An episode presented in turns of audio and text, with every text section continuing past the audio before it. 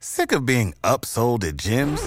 My guy, you're currently a base member. For $90 more, I can upgrade you to our Shred membership. For $130 more, you'll be a Swole member. And for just $300 more, you'll reach Sweat Platinum. At Planet Fitness, you'll get energy without the upsell. Never pushy, always free fitness training and equipment for every workout. It's fitness that fits your budget. Join Planet Fitness for just $1 down and $10 a month. Cancel anytime. Deal ends Friday, May 10th. See Home Club for details.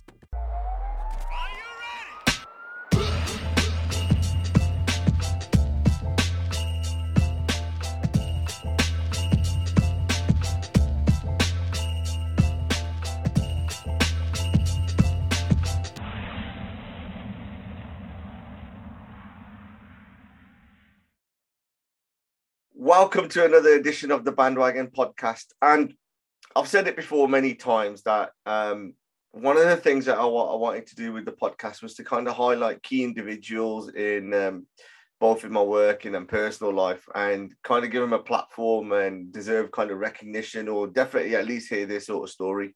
So one of the, one of the things that you all know is my kind of uh, uh, campaign or my passion for working within the substance misuse field and um, and anything kind of attributed out of it. Let's just say public health. Uh, but when I joined, even though I was living in Handsworth and should have been kind of familiar with a lot of stuff, um, which I was, there was still an element of what I was doing or um, my knowledge wise, which was a little bit naive when I got into this kind of field where uh, working with with clients and working with this area, I still needed to know a lot of the knowledge in terms of both in street, in different kind of various settings, prisons or whatever. And my guest today is one of those guys who really gave me one of those educations. Um, and he was one of the first ones where um, actually made time for me and is definitely one of my go-to people when I need to know anything um, regard regarding just anything involved in substances. So that's good and bad.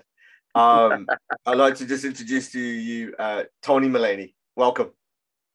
All right. Thanks, Ricky. I ain't seen you for ages. How you been?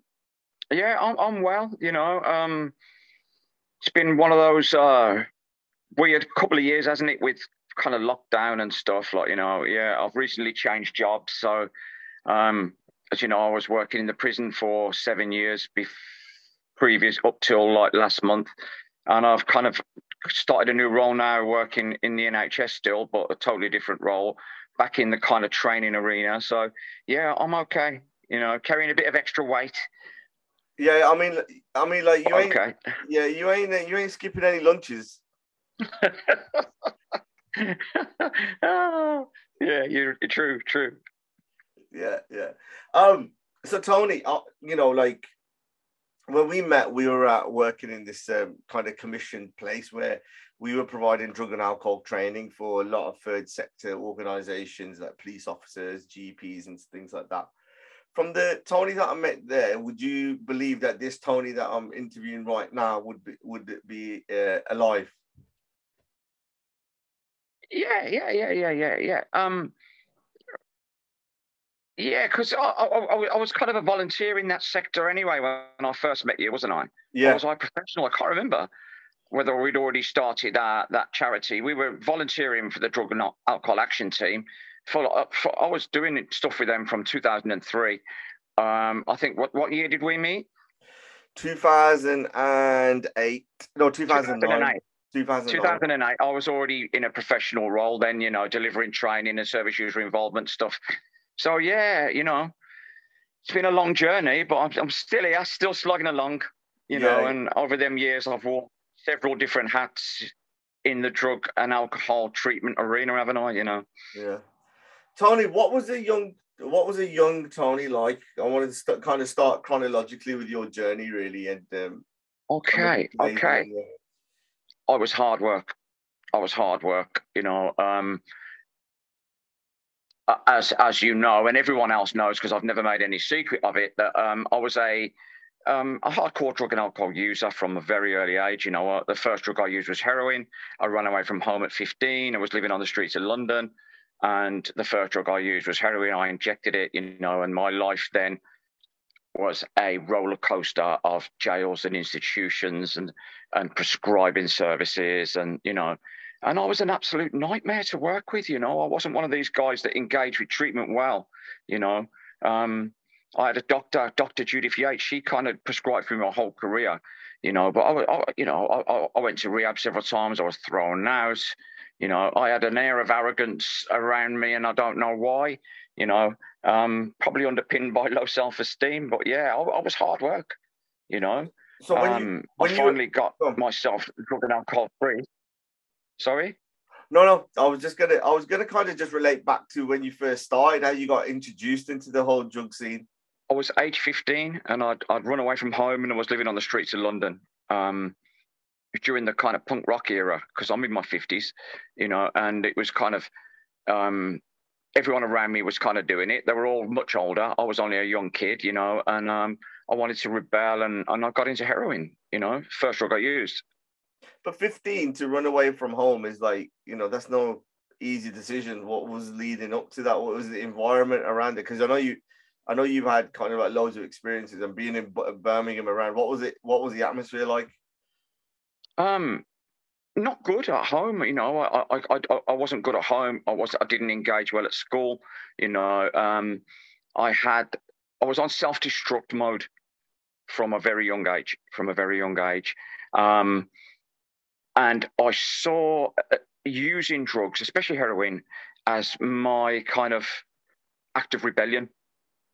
I grew up in a very religious, strict household from Belfast, Catholic, Irish descent, you know, and it was all very strict. And we were dragged to church on a Sunday morning, you know, and, it, it, and I just, had, I was kind of like the black sheep of the family, the odd one out. That's how I felt. You know, the rest of my family were professionals. You know, my sister worked in banking. My other sister was a teacher. My younger brother was, uh, you know, the, uh, the, the, youngest ever manager at Rover. Went on to manage at Bentley. My older brother was a manager in Birmingham City Council, and I was kind of like the lost boy of the family. You know, and um, yeah, it was that rebellion led me down that road. You know, of self destruction. Mm. If you want the truth, I never planned to live past twenty one. You actually made that conscious decision to say, yes, like... yes. I thought I'm going to just you, you know, and uh, drugs gave me the the escape I needed. It gave me the escape from my inner demons, if you like, and I, and I, and I just threw myself into it headlong. And no one had any hopes that I'd overdosed twice by 19, where I had to be revived, you know, in hospital settings. Um, I was chaotic, I, you know, I didn't care about myself. I would inject with water out of toilet bowls, out of puddles in the street. You know, I had no value on my own life. So, you, and, and like from the, and like from like a method of choice in terms of like how you've been using uh, uh using heroin, it would be injecting, right? Injecting. And, and so, like one of the most common ways that people carry on whatever me- the method that someone gets taught to be using drugs is is 90% the, the the well not 90 i don't know the exactly but i know it's very very high probability that that's how they carry on and teach others. That's it yes. But in that culture then was injecting the, the biggest thing that was happening at that time. When when i was young there was only white heroin about. So it wasn't the asian heroin hadn't started to come in the south asian heroin so the afghani iranian indian pakistani heroin hadn't come around. And it was all white heroin from the golden triangle which doesn't smoke. Everyone injected. No one smoked heroin, you know. And we used a lot of pharmaceutical drugs, like you know the Diconals and the palfiums. You know, when there wasn't much heroin about, we we would um, we would black doctors for drugs. You know, and my first prison sentence was for obtaining drugs by deception. You know, so um, yeah, we would we would trawl around Birmingham or the whole West Midlands doctors, and um, hustling doctors for opiate based medications that really are not available anymore. When you say hustle, what does hustle mean? we would go in and we would, you know, invent a new name and we would go into the doctor and and give him a sub story, you know. Um, what we would do, we would find me and my friends would go into the local post office and we'd get a list of the local um, GPs Then we would pick 10, take five each, and we would go and do those five doctors in the day. It was in the days when you could just walk in and say, I need to see the doctor. And we would go in and find until we found a sympathetic doctor. Sometimes we would see 10, 15 doctors every single day until you found one that would fall for your sub story that, you know, your life was a terrible and, you know, you needed help with some opiate based medication to stop using street drugs. You know, we never kind of lied to them about pain or anything until we found sympathetic doctors you know, and um, it all caught up with me when I was about 21, and I got 12 months in HMP Birmingham for 900 prescriptions of different kinds. So it was uh, defrauding the NHS, um, obtaining drugs by deception, and possession of a Class A substance. a pharmaceutical one.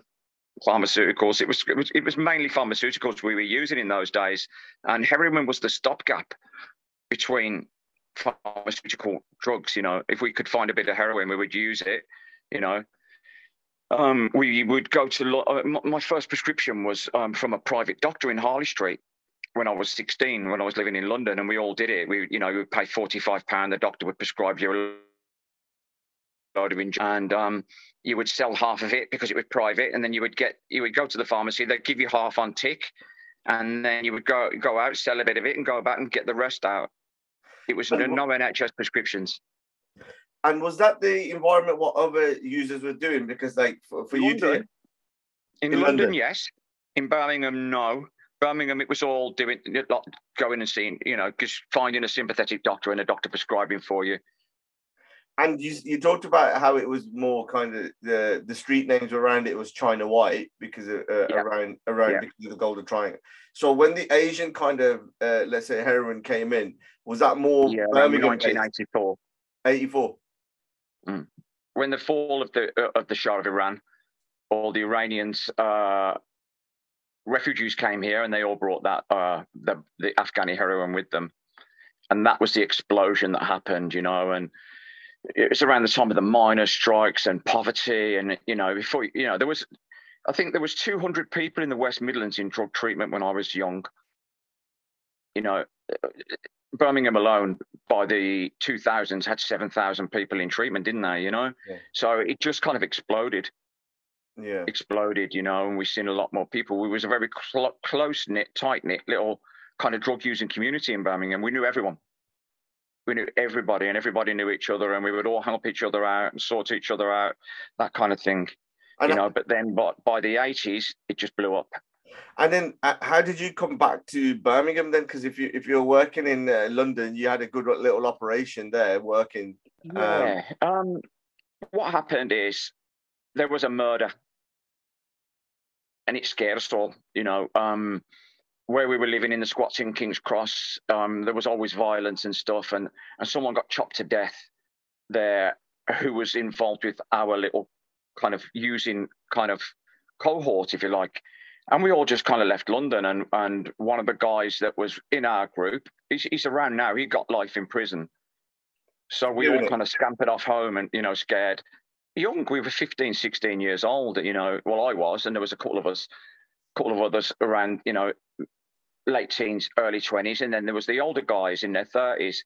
Yeah, but it was it was quite a, very violent kind of um, environment to live in when we were living in London, and yeah, it got a bit scary. So we a few of us came back to Birmingham and and and, and got involved with the drug user community here.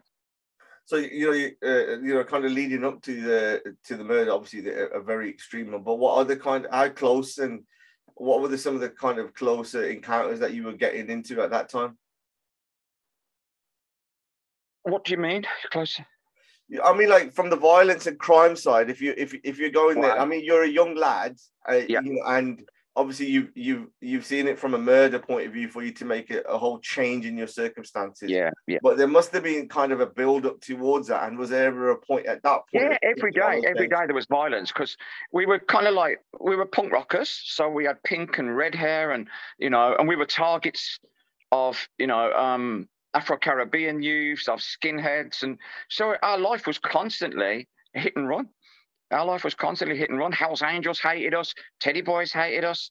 You know, and we were this. We kind of all lived in the same kind of squats. There was about 200 of us in London from all over the UK and London guys as well, and we we had to stick together. You know, we we every concert we went to ended in a bloodbath. It was just a really violent era. You know.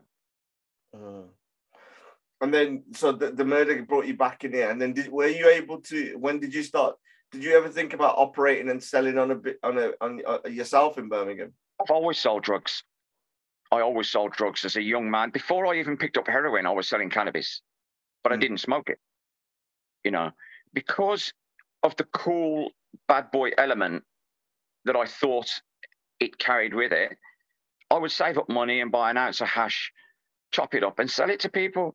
You know, before I, I didn't even use it. You know, and it was just so that I belonged to something, because that's what I was searching for as a, as a young man. You know, but I always sold commercial, I mean, uh, social supply in the early days. So, you know, if I would go and hustle a doctor and he would give me 60 tablets of, of Diconal, I would sell 30 of them. You know, so I always had my toe dipped in that pond. So I always sold drugs. And um, fast forward a few years, I was involved in, in drug smuggling and, and, and cannabis cultivation. And, and, and, and, again, I'm, I'm, getting to that part yet. So, yeah, so that was my journey. I always had my toe dipped in the pond of selling something, you know. And during the rave era, when the raves first started, I was selling ecstasy and um, LSD paper in nightclubs and and and kind of rolling in money for a period of time. And and in at peak, what was the most amount of money that you were earning? The most amount I was earning. So on a Friday night, I could come out of the come out of a club with like five thousand pound easy, easy. And how, know, and how, long ago was um, this? This was in 1989, 90. So five grand is a yeah, lot, a lot of money. Yeah, yeah, yeah, yeah. We, we would we would stay in hotels on the weekend and have loads of girls around us, all that kind of crazy stuff. And and you know, uh, uh, we got our, our toe dipped in the gangland pond, you know, in the nineties, and yeah, yeah, um, yeah. We were we were kind of living it big for some little kind of drug using guys, you know. Mm. So did you get then when you went inside? Was that uh, was that uh, you know for a lot of let's say uh, let's say that a lay person, for example, would go, get locked up, and that first experience would be going, oh, I you know they might be will they've been rehabilitated through prison. Did that ever thought of come into your mind, or was there a period no. where you tried to? straight away though. no. Prison was no deterrent, you know. I mean, prison was a lot scarier um, in those days than it is now. You know, um, you went to prison and, and, it was run with a kind of rod of iron, you know. And Birmingham prison was one of the scariest prisons in the whole country. Um, my one of my cellmate in when I was in in 1986, I think, um, my cellmate was killed. Um, was one of the guys that was died under restraint in in the HMP Birmingham um, care and separation unit, the block yeah, yeah, it was a scary place to be. But prison never offered me any kind of rehabilitation, no. Did you meet anybody inside there? Anyone who's gone on, who's become infamous now or kind of networked in? We, had friends in there, you know. I, I, never made any connections to further my career in there, you know. Um, we would come across people we already knew in there, you know. Um, yeah, I've done over the years several sentences. My first sentence was a short, sharp shock. They used to call it 12 week. And then I got 12 months for deceiving the NHS of Class A drugs. Yeah. And then I got some, uh, a period of time, I got four years for conspiracy to supply cannabis and cultivation in the early 90s. So, how old were you then when you came out your kind of your first stint? And then how did, in, in terms My of your first stint, I was 15, 16. Yeah. And then you Scary. did 12 months when you were what 21 22 early 20s early 20 so then you know maybe 21 so when you started this uh this journey and and your your drug education how then did you kind of take it to the to the other the, the next level from going into being a, a regional supplier and user to be going to the international point? right the guys that i um I grew cannabis with were kind of old hippies and they were already on the India Trail. So they were already on the India Trail, you know, and um, and when when I come out of prison, they then we stopped cultivating cannabis in Birmingham. Well, they did because they was you know they were I was younger in my twenties. They were in their like forties and fifties, and uh, we all got done together, six of us. So we all got four years. Uh, uh usually for cultivating cannabis, you get 12 months, but we all got four years because it was um, a, a, conspiracy. They had us all together and they had photographs of us and stuff. It scared them guys, didn't scare me, you know. Um, I was a, a crazy kid on self destruct. So, you know, it didn't scare me, you know, but they then went to India. They took me to India with them. They introduced me to a few people. Before you know it, I've got loads of contacts in India for um, we were in Kashmir, we're in the Himalayas, and and for the next ten years, I spent lying on beaches in Goa, you know, um, selling a bit of drugs here and there and smuggling drugs back here. You know. So what was it? What was the actual operation like? Oh, mate. Um, I'm gonna so, get everything out of you, Tony. Don't worry. so, pre 9/11, this is so you got to remember. Um, there was a firm of people in in Goa and that I got introduced to and kind of built a relationship with. And they had the baggage handlers paid off Delhi, Goa, and Bombay Airport. So if you say you had a kilo of heroin uh, or 12 kilos of hashish, um, they would you would then get that professionally put into a bag. You would hand this to one guy who would then hand it he would drive down a road somewhere. I, I, this is what they told me. They would drop it off at a bus stop, and a member of the airport staff would just pick the bag up. So you never carried a bag on a plane in India.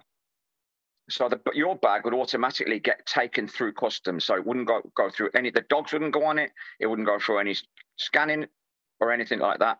The bag would go on the plane. Then what happened is you knew your bag. So your plane would land at Birmingham, Gatwick, Manchester. So what we would do was if we'd fly back on not on a scheduled flight, we'd fly back on a tourist flight like a TUI flight or a Thomson or a Thomas Cook or, or Monarch Airline. So it would be around two week tourists who are not really suspected of drug smuggling. Yeah. So then we would just watch for our bag, let it go around a few times, get a few people out in front of you, and kamikaze run it. We used to call it pick the bag up and just walk out. And, and walk and out. What, and then how much were you kind of like? Was there any close calls? Oh, I, I, I've been caught in India twice with considerable amounts of drugs. You know, um, I got caught on the train coming from the Himalayas um, from Delhi to Goa with um, 12 kilos of, of cannabis and a kilo, half a kilo of heroin, um, uh, Pakistani white heroin. You know, um, how did you get what? always have a slush fund. so yeah. yeah, yeah. So always make sure you're carrying a thousand yeah, pound in cash.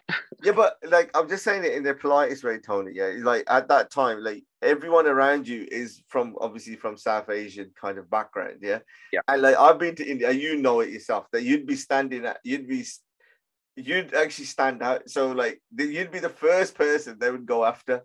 So did, did anything no. that this is not true because if you get on that train from Delhi to Goa, yeah. there's going to be 200 white people on that train. Oh, on that train. Uh, yeah, yeah, yeah, yeah. So you know, wherever you, oh mate, I'll, I'll, I, I could tell you some stories from up there. Go ahead. Just, go, man. Just I could tell you some it. stories. Go I for remember it. once, right? I, we used to go up to a place called. We used to stay in a place called Manikaran, up the Himalayas, right at the it's the end of the road of the Parvati Valley. The Parvati Valley is where all the all the hashes, all the plants are grown and the hash is made. And we would go up there, and then we would walk to a place called Pulga, which was 14 kilometers away from Manikaran. Pulga is where prop where you go and get you know. Then the next stop is Malana. The further you go up that trail, the better quality of hash, and the more expensive it'll be. You know, but still pet, a pittance compared to this country. And we used to get Sherpas to carry out, say we go on by 20 kilo between three of us. My mates, the older guys, I'd have Sherpas to carry it through the jungle so you didn't carry nothing. Yeah. Then you would meet them in Manikaran and, and then you would divvy up your all, your hash and you know and, and, then put it in bags and then take it on your journey. But we was coming walking back one day and a little policeman jumped out from behind a uh, um from behind a rock the end of the road and he went stop you know and and, and he went passport and I went oh passport ne baba you know and he's gone oh big problem for you. And I said what do you mean big problem for me? He said oh big problem for you no passport. He says come we got to police station I hope you like prison food and did you try and, uh, bribing him no, oh, oh, before I had the chance, he looked over my shoulder and went, You jello, jello, jelly. Yeah. Shoot us away. And I looked behind me and four guys who dreadlocks come around the corner with big backpacks on, and he was on them. He was uh, he straight away, he thought these are better because we no bags are nothing with us. You know what I mean? These are better candidates. What they like to do is get you back to your hotel room because they're going to find a little bit of something, and a little bit of something leads to their bribe. So we spotted these um, Norwegians or Scandinavian guys, and, and he thought, I'll have them. So what happens is we go to the hotel, and then the next day, the hotel owner, you know what I mean, who was in on this whole deal thing, he said to me, Do you want to come and have a smoke with me and my friends? And, and me and my mate said, Yeah, yeah, yeah. So he takes us down this back alley and he bangs on this door and it, this door opens. We go inside, it's really dark. Who's sitting there? The policeman is sitting there with a big pile of hash, smoking a pipe for Chillum. And he just looks at me and gives me a wink. yeah, so the policeman had taken all the hash off these uh, Norwegians or Scandinavian type guys, you know, took all their money, you know, and and and, and the next night I'm I'm sitting in the in the same room as this policeman smoking hash, you know what I mean? And he's he's he's like got a big smile on his face and he keeps giving us the wink, like, you know, I remember you from yesterday, mate. You know. How, how much would it go for if you're take per kilo from from there? So a kilo of hash, of this is ch- charas, so the finest, the best hash in the world. Yeah. Um, a kilo up there would cost you 200 pounds. Yeah? 200 quid. No, I'm, I'm, the kilo would cost about 100 pounds in them days. And it went for 3,500 in the UK. So you, so you, you, you work that out. You got 10 kg. So so then so you obviously were you, you became experienced in, in knowing these routes, and then when you went onto the train and you got caught by that guy, what happened oh. there? Oh God, I got into an altercation with the train guard because I've been hustled over my ticket and it wasn't going to my. It was I got the train from Delhi to Goa and I bought it in a travel agent. Everyone's on the hustle, so they sold me it to the border of Goa. So there was another 300 miles or something I needed to go on this train, and I was trying to reason with this train guard, and we got into an altercation and and. I got abusive to him, and he was abusive to me. And then he he marched off and come back with a policeman, and the policeman then went passport paperwork, what's in the bag, you know. And uh, he opened the bag up, and uh, there was kilos and kilos of hash in there. There was a big parcel of heroin, white heroin, and he just went, off, you're big problem for you, sir. Big problem for you. Delhi prison for you, sir." And, and and I just kind of got my bomb bag and I opened it up, and there was a thousand pound in cash in there, in in in twenty and fifty pound notes, and I just went, "Baba, for you, bakshish." And he kind of he kind of nodded at me, took my money, and I says, um, I keep the charas. And he went, my fucking charas, and took the took it, took my drugs and went. That was it. That was the end of it. So what I had to do is I, I got to Goa and I got some more money and I, and I got back on the next train and went back up the Himalayas and restocked. So obviously money wasn't an issue then because you would you had the system. So once it yeah. had and then you it would go back into your your flight pattern and do the kamikaze run on the other side. Yep. Because I remember when I when I spoke to you, uh, uh, um, you know, in the in the early 2000s, no, sorry, like 2010 to 11, is when just before kind of the the legal highs and the NPS kind of oh god yeah. started, yeah. But there was a big there was a big rise in kind of like uh, GBL and some of the Rohypnols and stuff. And you were telling me that it you used to be aware it was sold as kind of rose water back, and that's how it was being smuggled. Oh no, we're talking about ketamine. Ketamine, yes, ketamine. Ketamine, yeah, ketamine. Yeah, ketamine. You could buy the ketamine in the local pharmacy. You could go and, and, and say, "Give me a hundred vials of ketamine," and it would come in a vial, like you know, like you see in the vets, you yeah. know, with powder in the bottom and you know, and you could just what the people used to do, they'd get the ketamine and they just it was before obviously all the 9-11 and stuff, so you could take water on the plane. So what yeah. they would do is just fill bottles with water and then dilute tons and tons and tons and tons of ketamine into the water and just carry the water through customs. It's taste free and smell free. That's right. People were smuggling tons on, on the, the New Age Travelers sites. All of their ketamine came from India, smuggled in in water, and then was reconstituted here. You know, what you do is you put it in a saucepan, boil it down, evaporate all the water off, and then you're left with a sludge at the bottom. You let that sludge dry and then bash it up and it turns into powder. It wasn't my thing, but the, you know, I've seen it happen all around me. You know, because in Goa, party drugs were big, ecstasy, cocaine, amphetamines. You know, because it was the, the dance culture was there. You know, so a lot of people would use K as well, but a lot of people smuggled K back, and it was a lot of the New Age travelers or crusties, what we used to call them. They would bring back tons and tons and tons of um, K and also diazepam by the thousand. Would you, you could go in any get, pharmacy and buy diazepam? Were you getting kind of like marked, like in back in the UK, like they were noticing your your traveling or anything? Did you get no. any indication? And how long no. was this going on for this operation? Ten years. Was ten years. And then yeah. what happened? Then, um, I, I, I, I you want the what happened? I came back from India in 2002 and I met a girl who was doing the same kind of things and we used to grow together and all that stuff. And we had a baby. And we had this young baby, you know, and I was still mixed up in selling drugs and uh, and, and that kind of stuff. And the, the, child was born addicted and it was all problematic, you know. But I'd also started dipping my toe in the pond of volunteering in drug services. I've been to rehab a couple of times and I was even though I was still stuck in the world of making money and, and doing all that chaotic stuff, I still had my eye on recovery. You know, I started to kind of, my using started to become painful.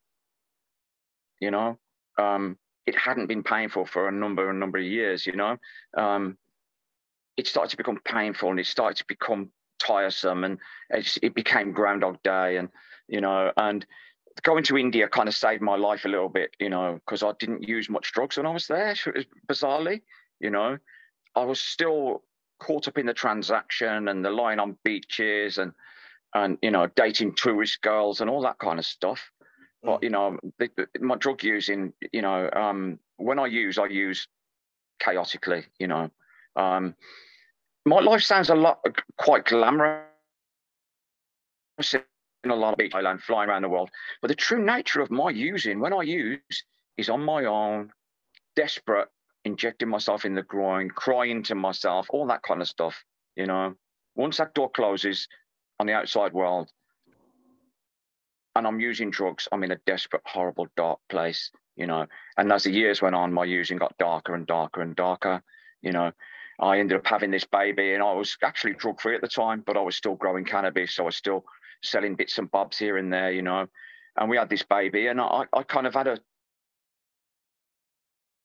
I had a relapse, and the relapse relapse led to a kind of moment of realization: I can't do this anymore. A couple of things I just want to touch back on before we move on. Yeah. Uh, one for kind of people kind of new into it. You said about inj- uh, injecting to the groin. Can you just go um, and just go a little bit in detail why people go in- injected in, in, in the groin?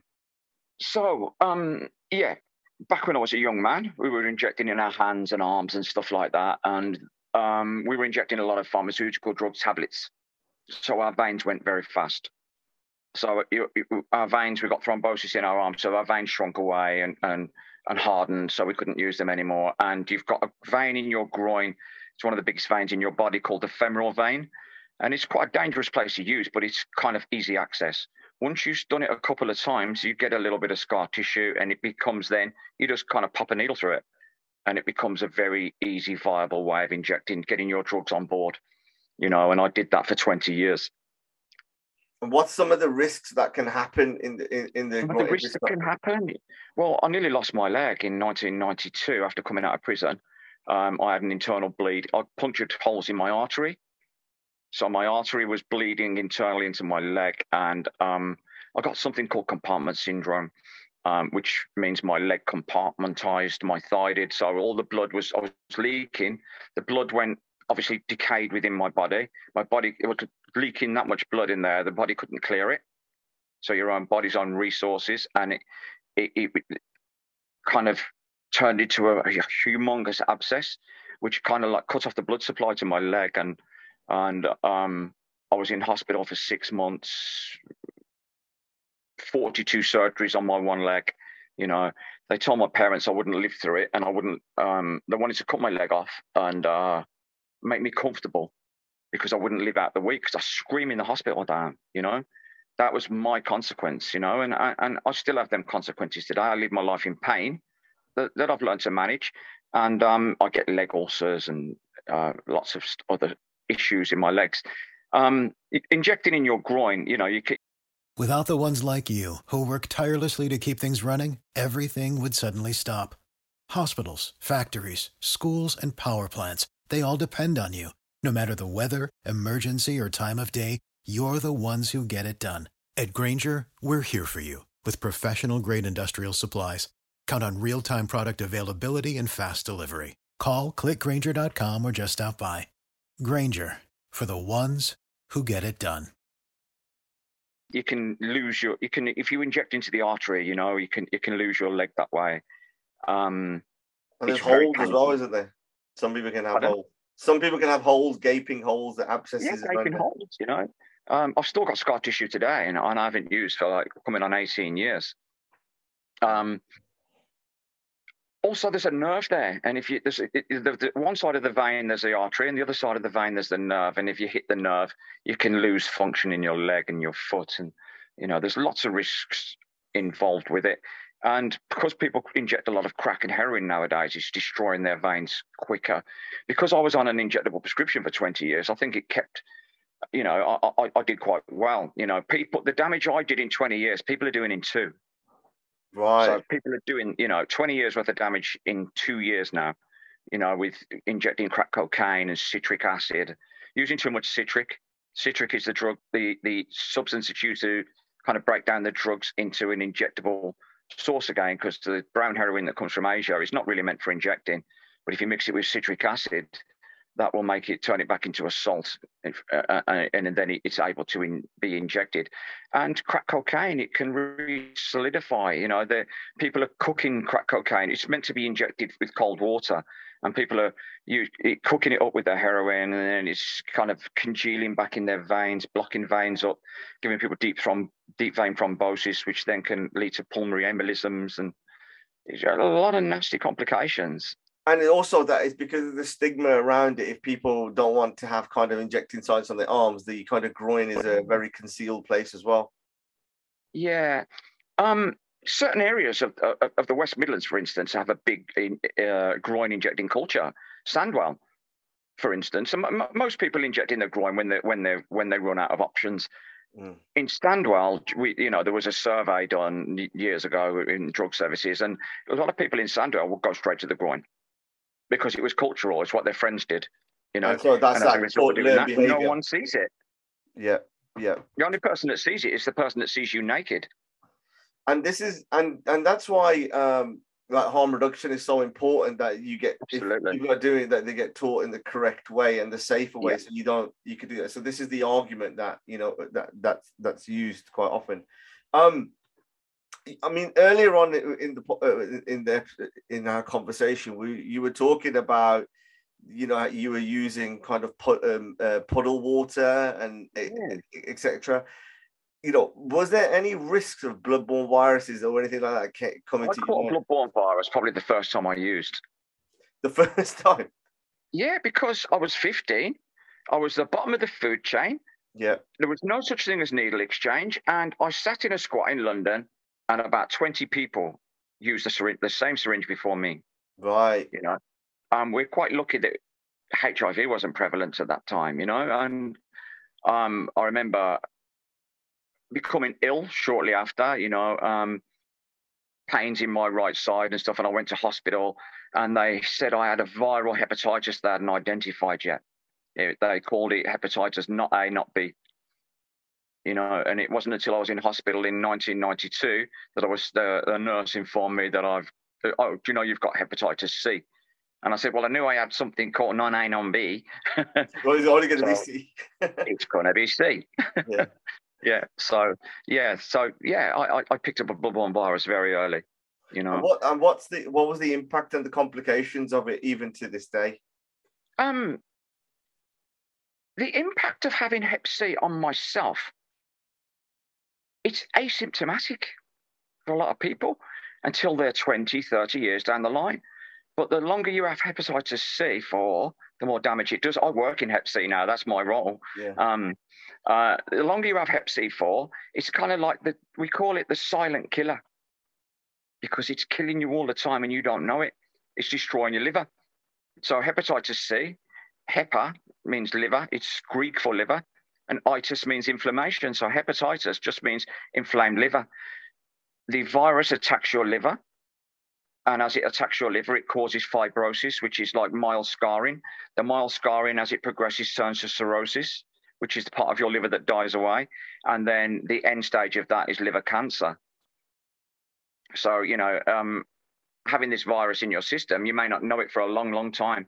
That's why we push hepatitis C testing at every opportunity for people in treatment now.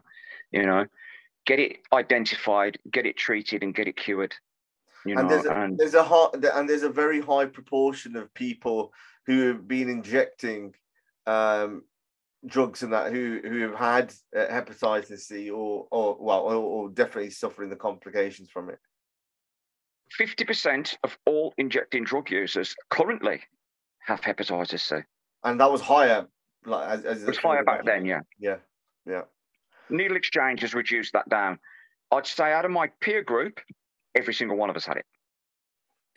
And it's really, really and it's really important around the needle exchange around having the clean needles because not everybody is using those needles for kind of like heroin or anything like that. But a lot of uh, people steroids. are using using steroids or any or getting into the kind of the fitness industry or yeah, performance enhancing drugs. Yeah, yeah, yeah. Tanning. Yep. So yeah. anybody going for fake tans? That the um, what was it called? Milan. we used to do this. Melanotan. Yeah, Melanotan, and there was Melanotan 2 as well, weren't there? When it was the permanent yeah. bleaching of the skin, um, the, the new models. Yeah. Well, I'm going back in my in my brain now. We used, yeah. to, we used to deliver training together for everybody, kind of like working out what's going on. Um, but you also like uh, one of the one of the things that you kind of bumped into celebs and stuff along along the way. Is that is that fair to say? When and you've and you've got one of the trademarks that you've got is actually the side of your head. Is that right? What tattoo? Yeah. Yeah. Are you allowed to go into this story or not? What just said it again? I said, are you allowed to go into the story of the tattoo? Who tattooed your head? Oh God, I, I I worked in a tattooist when I was very young as well. You know, uh, before my drug use kind of like made it not viable for me to even hold a job down. You know, um, and I I, I was at a tattoo convention in London, and um, one of the world's top tattooists was there, and um, I, I, was obviously I was in I was in with the tattoo field, you know, I knew lots of people, and I was talking to him, and I pointed to a, this design in the book, and I said, "Oh, I like the look of that." And he went, "Lie down there, and I'll put it on your head," and I didn't really want a tattoo on my head but being young and easily influenced, he I lay down, he shaved my head, and he put this tattoo on me. You know. Yeah, and um, who did it? A guy called. Um, it was Ed Hardy's partner at the time, a guy called Leo Zulueta. So you know, in the late, sorry, in the two thousands, mid two thousands, everyone was wearing Ed Hardy stuff. Ed Hardy. Yeah, and you had you had that design on your head before anyone anyone knew about it. Yeah, because um, some of the designs on the Ed Hardy shirts were done by Leo as well. Yeah. So, you know, Ed Hardy was the most famous tattooist in the world. Ed Hardy came over and was spending time with us. And his partner was Leo, who was the world's lead first to do tribal tattooing. So it's Ed Hardy's partner, and you know, and we were there, and and and and I was talking to Ed and pointing to these stuff in the books, and and it was Ed that said, like, like yeah, yeah, put it on his head you know, and mental. Yeah, because when we met, you used to be more, used to be more like short hair. Now you're obviously losing it a little bit, but it's on the side. Yeah, Yeah, you it's on the side. it. You can just see the little bit of it there. Yeah, the Ed, on. Yeah, there you go.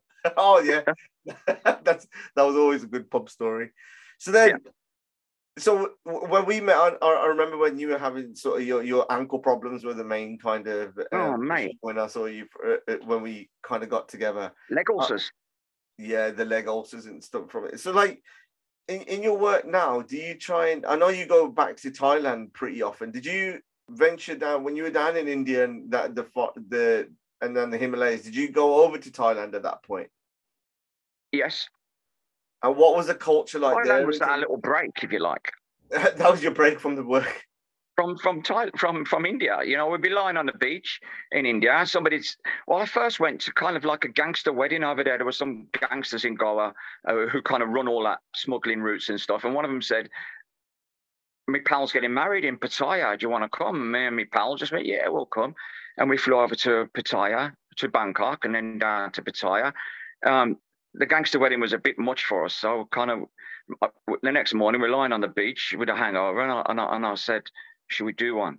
And he went, yeah. And we just got on the bus and went back to uh, to Bangkok and then traveled traveled to um, to Chiang Mai up in the mountains and and uh, and then over to Koh Samui in the islands and Koh Phangan and you know before the big full moon parties were in full flow there was like the full moon party was like 200 hippies from Goa kind of dancing on the beach with a little speaker you know and yeah and smoked yaba and uh, and used heroin there and you know Uh, found Yaba, myself running Yaba's their Bangkok version with of, no no flip flops on in the two in the morning looking for more yaba and uh, Yaba's their version of crystal meth isn't it? That- what yeah yeah yeah. yaba just it means crazy medicine. That's what it that's what it translates as. And yaba was uh, methamphetamine coming from Burma. Methamphetamine tablets mixed with caffeine. So they were sold in I didn't see it because in the 70s the whole of the Thai workforce worked on Yaba. they were paid in Yaba. so you get your daily wages and two yaba tablets for tomorrow you know and that was also to get them for driving at long distance driving productivity. It was sold in petrol stations. So where you filled up, there was a box on the counter with Yaba and a little packet. You know, it, wasn't until the mid two thousands that it became the crazy drug of use, and and then the government clamped down on it and executed loads of drug dealers and stuff. And you know, there was all YouTube videos of people being pulled out of bars and shot in the head, and you know, similar to what they were doing in uh, but in um the Philippines recently. Were you ever? sc- I mean, I'm just coming on to the, the the kind of punishment. Like you were almost like one of the first waves of the of the UK kind of that market and the routes being set up, or probably even probably the second gen, I would say. Um, Yeah, did you- second gen. Would you ever? Were you um ever worried about some of the punishment that if you got caught? I mean, you were living such dicey, or were you still having the same mentality of thinking that oh, I'm still not going to make it past 21? Yeah, yeah. Well, it, the, the, the, the parameters moved, didn't they? You know, one, I never thought I would get clean or drug free. I knew I was going to die of using drugs at some point. And my ideology was, I'm just going to live now, you know, live fast, die young, you know. And if I go to prison, I go to prison. If I get killed, I get killed. I was like that. I, I, we ended up in Kashmir in the middle of a war, you know. Um, they tried to blow up the an Air India uh, 747 on the runway when we were there. You know, we planned to stay two weeks, but literally it was it was scary, and we we stayed there three days. You know, uh, and went and had a look at the gun markets, and it was just crazy there. You know, and you could hear machine gun fire at night, and in the distance you'd hear big explosions going off, and yeah. So we kind of sort out danger in, in a way. Like, you know, we were warned by the Home Office not to go into Kashmir, and we thought, yeah, that sounds good. You know, the Home Office is telling us not to go, we're going in, you know. And did you did you ever kind of um think about in terms of what the the the ramifications were, or like in, what I mean is like every time as your story develops and it's getting there, it, you can feel it and it's raising the ante every single time.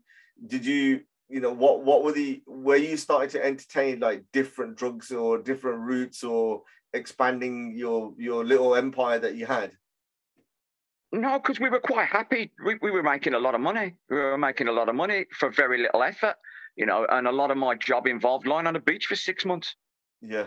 I was quite happy with what I was doing, you know. Then I'd come back to the UK and I'd put a crop of cannabis on. Eight weeks later, there's ten thousand pounds. So then I would go back to India with that. So you know, it was um, we would take um, cocaine and ecstasy to India with us. And how did you how did you smuggle that from the UK to there? Inside. But inside the inside. Yeah, so inside is not of a suitcase, but of the human body. Inside the body, yeah. And yeah, I mean, the, we could go into detail. I, I, I, I think I won't. But the, were you ever nervous that if you got a stomach ache? Back as I can remember, no. No. I, I remember once reading this, reading a stat that every bag of heroin inside prison has gone through at least six people's um, bottoms. Bottoms, yeah. Would you, would you yeah. Say, yeah, that's about right. Um, yeah. Okay, so you, you so you become you become a dad, and and and you still had a little bit of kind of um, reverberations of your of your past life coming in. Was there did they yeah. ever get to the point where the money is going down? You're not earning this the amount of money that you were before, and the pull yeah. to go back into the past life. Um, during my the end of my using, um, obviously I left the family home and was flat out again, and I had a doctor supply me with all the drugs I needed to get by day to day. Nobody had anything to do with me. I was I kind of reached the end of the road, and and I didn't see anyone for like nine months, and um, I still had a considerable amount of money in the bank, you know, and uh, I just potted along and, and, and, desperately trying to get back into rehab. And and the doctor who I was um, with at that time was was trying to go through every avenue to get me back into rehab. But I'd been several times before, and I'd never really engaged well, and was quite obstructive and obnoxious to the funders, and um, they they were just saying no. But then I had a meeting with Mike Quinn, um, who was one of the commissioners at that time. Um, Dr. Yates pulled some strings, my doctor, and got me a meeting with Mike, who I'd known because I'd volunteered at the DAT. You know, I spoke at conferences and stuff. And he just took one look at me and he went, Oh my God, what's happened to you? And I just said, I'm a mess. I'm a mess, Mike, you know. And he went, Right, where do you want to go tomorrow? And he, he did a referral on the spot. And within a week, I was in rehab again, you know. And um, all the other times in rehab, I messed about and wanted to be the guy who wanted to talk about this kind of stuff. I wanted to tell people how cool I was and the things I got up to. And I wasn't really bothered about because I didn't believe what they told me. You know, I thought I, I thought I had a problem with two substances. You know, crack and heroin, and um, I, I, I didn't want to stop smoking weed. I didn't want to stop drinking. I didn't want to stop having a little sniff occasionally. You know, and for people like me, I think we had to close the door fully, and that's what they told me in rehab, and I didn't didn't believe them. And every time I left rehab, what they prophesied for my life came true. You know, I'd relapsed. I'd have a little drink. I'd have a little spliff, and literally within a day or two, I'd have a needle in my vein again. You know, so going back to rehab for the final time in 2004, I, I, I was the student you know, I, I, did exactly what I was told. I read every book they told me to read. I would listen to every tape they told me to read about, listen to about recovery, you know. And by the end of my treatment, I was a house leader and looked up to, and you know, and I became that. I became the treatment guy rather than the the prison guy or the gang guy or the money guy, you know. Um, and that's where I kind of met you in when you were in that in that in that phase where you were the the kind of the font of knowledge basically and yeah. What what works and what doesn't work. I remember right going back to when i was in hospital in in 1992 when i was really ill um, a doctor came into me and they were trying to mess around with my medication and i and i said to him and, and he's gone about morphine and methadone and all this and i said listen I've gone, morphine has a life of six hours. Methadone has a life of 12 hours plus a 12 hour half life. And, and, and I started t- talking clinically to him. And, you know, see, when I was flat out, and he, he went mad. And he went, you know what your problem is? You know too, eff, effing know too much, and threw my chart across the room and stormed out. And the nurses were all giggling, you know what I mean? I'd pissed off the consultant, you know. Um, I made it my business to know stuff, even when I was that chaotic guy. You know, I would read books. Mm. I would, you know, study pharmacopoeias. I would look at all the pharmaceutical stuff. I'd look at interactions. You know, so I've I've always been a bit of a geek. You know, so I was the drug geek. You know, and that, that's why I, I love learning and I love there's a, about this. There's a film. There's a film to be made on your life. I'm convinced of it, or at least a book. It's, it's gonna happen. It's right, gonna happen. When I left my last job, they bought me a book to write my book in. yeah. well, there you go. There you go. So I just want to go on to like the fact we we met in, in during that time, and you know your your help and support was invaluable from that bit. And then you you moved on into kind of working into into prisons yeah. What what was the envi- what was the prison environment like when you went in there? Com- and, and did it trigger anything uh, compared to when you went back when you when you went in? Right, I'd, I'd, worked in a really nice service, Park House, which I was part of the development of, like you know, over the years, you know, and it was a really nice, nurturing team with the NHS.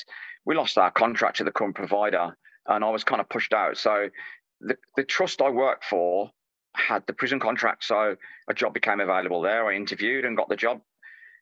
I was quite discriminated against when I first got there. You know, everyone thought I'd be a corrupt member of staff. They thought because I was an ex-prisoner and an ex-drug user, I was the first person to be employed in HMP Birmingham who'd been in HMP Birmingham. You know, I was the first person to be a criminal with a criminal record and a drug using record to work in HMP Birmingham. You know, and I was kind of bullied, if you like, not by the prisoners. Love me because I, I, you know, even I, I speak a clinical language, but I also speak their language. Prisoners love me, you know, love, you know, you could put a group on one of the other workers, no one would turn up. You put my group on, 12 people come and they finish the course, you know, because I, I know how to interact with them. I know how to capture them.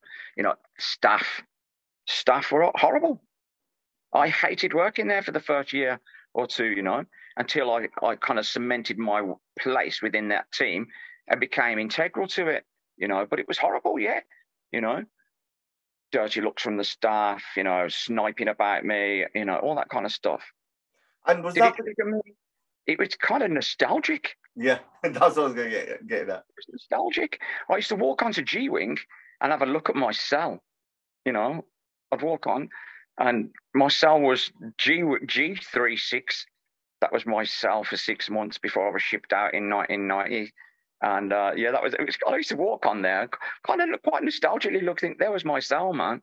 And then I would think about my cellmate that got that got that didn't come out of HMP Birmingham alive, you know, at that time. And is it in terms of kind of like the drugs and gangs within there? Is it still? Is it has anything changed? it's calmed down a bit. Um, I was there during the riots in in 2016, you know, and if you walked onto the particularly the gang wings at that time, you know, like C Wing and stuff, you know, I got stuck in the middle of some really extreme violence and and um you know, I was thinking, how am I going to get out of this? You know, I was the only member of staff in the middle of a massive gang fight between Handsworth gangs and stuff, and and people being hit with chair legs with nails in, and and we you carry a whistle in prison, and I blew the whistle. No officers came, just more prisoners. You know, which left me in a really tricky situation. You know, and I've got I'm trying to get out through people, and people are pushing me and stuff, saying, "Yo, why are you blowing that whistle? Yo, what are you what are you doing that for?" You know. And was that because? And then was it because you had then a relationship? Came. No, but did you have? Did you buy yourself time because of the relationship you had with prisoners, or if you were a different, a different kind of person. Right. From then on, when I walked onto them gang wings, I'd open the gate, walk on, and they'd give you the evil look, and I'd go, "Yes, you're all right, mate? You know what I mean? What's up, man? How you doing today? You know, you you, you had to put on a level of bravado, and then I could walk onto those wings quite easily, and and and, and you know, I'd walk on the wing and I'd go, "Yes, yes, how you doing, boss? You're you're cool, you are, boss. You know, you ain't like them other ones, you know." Because you have to, you have to kind of build a certain level of rapport, you know and I've got gold teeth. I grew up in Balsall Heath, you know. Um, I'm covered in tattoos. You know, I'm not your regular kind of guy. You know what I mean? And and and, and it would be a starting point. And and I always dress dead smart. You know, and people people would say, "Oh, you used to come from the road, you did, didn't you?" You know that kind of stuff. And I say, "Yeah, I come from the road, but I, I changed my life around, man, and I'm I'm doing this now." Yeah, you're all right. You are, boss. Was there any? Did any? Did you? Did you see somebody who who looked like yourself when you joined in there? And did you try? Did you go out and try and um, give that intervention? Yes, many, many, many, many, many times. You know, um, I would try and plant seeds of recovery. Right, you, you get a head against a brick wall with most prisoners, yeah. but you can see you can see desperation in some guys' eyes. And for me, that desperation is a sign that they're one they're motivated to doing a, maybe looking at some change for themselves, you know. And um, we've got a guy who I got on my groups in in the in, you know who's doing really well. We've got another guy who's just in a second year of his criminal his, his, his law degree. Um, you know, who was a B winger, flat out burglar. You know, you, you, you, get those guys, don't you? The ones you see a little bit of promise, a little bit of desperation, you know, in your eyes, and you can plant the seeds that recovery is possible. You know, and I didn't broadcast from the rooftops in there that I was in recovery myself, except to the ones who needed to hear it. And do you think it's getting? I mean, like the environment's getting. You said it's a little bit calmer now within. Yeah. But as the scene is the violence and and kind of is that escalating? Is it worse now? Prison's, prison's violent. Prison's violent. HMP Birmingham is a very violent prison. You know, it, it come very low down the uh, HMIP uh, scorecard, didn't it? You know, it's we had a new governor it was uh, G4S lost their contract and, and the, the Home Office retook the prison. Since the new governor's come in, he's implemented new searching procedures and every prisoner now is body scanned. Yeah. There is searching every day on the gate coming in. So the level of drug use in the prison has fell through the floor. Self harm went up a little bit. COVID has, has made, helped the prison implement a lot of changes. You know, whereas the prisoners run the prison before, now the kind of prisoners taken back a little bit more control. You know, I don't think it'll ever go back to the 60s, 70s, 80s, but you know, um, the prison is a lot calmer. There's a lot less violence, a lot less drug use, um, probably due to supply. So the supply, so there was always a strong, um, uh, a strong sort of supply who used to come from external people coming into the yeah. into the prisons and it prisoners coming in on license recalls were coming packed, they call it, and prison officers and guest staff like NHS staff, education staff, you know, mm, it all came in through those routes. Drones were a, a big route for a time. Um, How would they work? So they would just see him just going over the um, over the wall and bank. Throwovers still happen. Pigeon. Still happen, I know it used to be packed with pigeon, uh, like pigeon, dead pigeons yeah, or pigeons. tennis balls pigeons and tennis balls. Yeah, um, oranges packed with it, and they use you know like that that stick thing you throw the ball for the dog. Yeah, yeah, yeah. They'd use them to wang it over the wall, you know. And then there was the the the drone era when drones were coming in every night, you know. But then they've kind of implemented stuff to stop that. All the windows now have external bars like cages over the windows, so they can't get anything in from them. Yeah, so every, every time there's something new comes, the prison react and and try and stop that route, don't they? And, and currently, every prisoner now is body scanned on the way in. So there's an X-ray machine in reception, so the prisoners are not bringing it in anymore. And there's there's searching of staff. Obviously, there's still going to be a little element coming in, isn't there? You know, because you can't search everyone everywhere. But um, yeah, it, it, it's it's a lot calmer place to work. So in terms of you, you like your your your your future now, in terms of how far how far you see, and you re- reflect it back. What what what when you when you're looking about your kind of your life, what, what do you kind of come up with? What do you mean? I mean, like you've gone through such an adventurous sort of time in your life. You've gone through yeah. the, many almost different lives that you've gone through yes. different kind of decades. Like, when you look back on it now, what do you what do you come up with? Um, I wouldn't change a thing. I wouldn't change a thing. You know, my life has been an adventure from as far back as I can remember. You know, it led me to some very painful and dark places, you know, but those painful and dark places have forged me into the individual I am today, you know. And yeah, I wouldn't change it for the world, you know. Um, some of the physical damage I've done to my legs, maybe I, would love to not have that, mm. but I, I, accept that it's there, and I, you know, um, yeah, I've done some mad stuff during my life, done some crazy things, you know, and getting into recovery and and and going to rehab and and accessing the support after leaving rehab has allowed me to kind of totally change my life around and and influence a lot of people, you know. Mm. I still volunteer for Narcotics Anonymous. I still run meetings every Thursday night. You know, um, I'm in a new want, role of work. I just want to go. I just want to touch on that. It's a little bit controversial, but I just want to get your opinion on it. So you've got many people who go from like I can't use abstinence, and then you got the harm reduction, and you've been very fair in, in, in terms of knowing the value of both where, where do you kind of stand on it? Is it is are we in a are we in a place within recovery that there's a home for both and everybody gets on with everyone? Absolutely, I think so. I see a lot of bitterness and a lot of sniping and a lot of comments aimed at the harm uh, aimed at from the harm reduction community towards the recovery community. You know, um, because I've had my foot pl- firmly planted in both camps. Mm. You know, I'm a harm reductionist in my own life, and I'm an abstentionist. So I live my life the abstinence way via a 12 step model. Yeah. That don't mean you have to. Yeah. There's a lot of other avenues into recovery, and whatever one fits you, let's support you in doing it. For me, Narcotics Anonymous and the 12 step model has helped. I tried every way of getting drug free, getting sober, getting clean, whatever name you want to call it that's politically correct at the moment. You know, where I come from, we call it clean. Where I work, we call it drug free. You know, um, if you choose a different path that works for you, that's fine. You know, some people can put down heroin and crack and carry on having a little drink and a smoke of weed. Yeah. If you can do that, fair play you've reduced your harm levels. You've reduced the impact that's causing you damage. Yeah. For me, every time I put a drink in me, I ended up having a smoke of something. Every time I had a smoke of something, I ended up putting a needle in myself. You know? So Narcotics taught me a new way of life.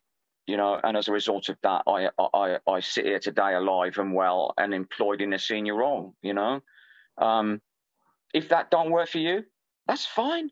Find a way that works. You know, if you want to go to smart recovery and and and um, learn some CBT based ways of changing the way you think around drugs, good for you. Get on with it. You know, and then go and live your life. And if you want to smoke a bit of weed and it's not killing you, fair play. If you want to have a little drink and you're not drinking that it destroys your liver, fair play. For me, that was kind of not an option at the time and now I don't miss it. I was at a festival yesterday, backstage with all all the, all the big stars and everything, you know, and and everyone around me is drinking, smoking weed. Some people sniffing cocaine. You know, that doesn't have to be my reality. You know, I can still go out and enjoy my life. You know, and leave it up a little bit, and not get high, not lead me to that place of desperation again. I'm going to bring it to a close, but I ask it, all my guests when I do the podcast is to, um, is there something, that, is there a bandwagon that you want to kind of jump on or jump off? Or is there anything else that you want to get off your chest? This is kind of like the space for you to, to go into it. Oh, no, I just like to say where I work now, really. Um, I, I, work for an amazing part of the NHS, and it's about bloodborne viruses, Hep C. I'm, I'm part of the Hep C Later team. It's called, and if you look on on Twitter, it's it's I think it's a really cool, catchy name. And we're going around, and we're we're kind of like um, we're kind of assisting all the UK services in micro elimination of Hep C. The World Health Organization has vowed to rid the world of hepatitis C by 2030. The UK um, Public Health has set a target for 2015, and we're the kind of team that performance manages everyone's data to make sure that everyone who comes into service is is tested for, for, for Hep C. Anyone who tests positive for Hep C is then given a PCR timely, you know, and then anyone who wants access to life saving and cure treatment, DAAs, the new direct acting antivirals, is giving it. So we we kind of go around the country. I'm, I'm the training officer for that team. I'm the training lead, so we are going around the country training other teams. You know, and and, and just getting across the importance of testing everyone for Hep C. You know, everyone who's tested positive for Hep C is kind of breaking down the myth that the new treatment is not the horrendous one that I went through. You know, get everyone treated, tested, treated, and cured. You know, I think that that's a good message to leave with. Tony, just want to say, like, I'm, I'm guessing everyone listening or watching in could understand why I was just fascinated and just listened to you constantly, and I learned so much from you. So this is like my opportunity publicly to say a, a like massive thank you and you know when you've come to the my the conferences that I put on really appreciated it and you know it, yeah. it means a lot. Thank you, Ricky. It's been a pleasure. All right, bro. I'll catch up with you soon. All right, nice one, mate. All right, bye bye.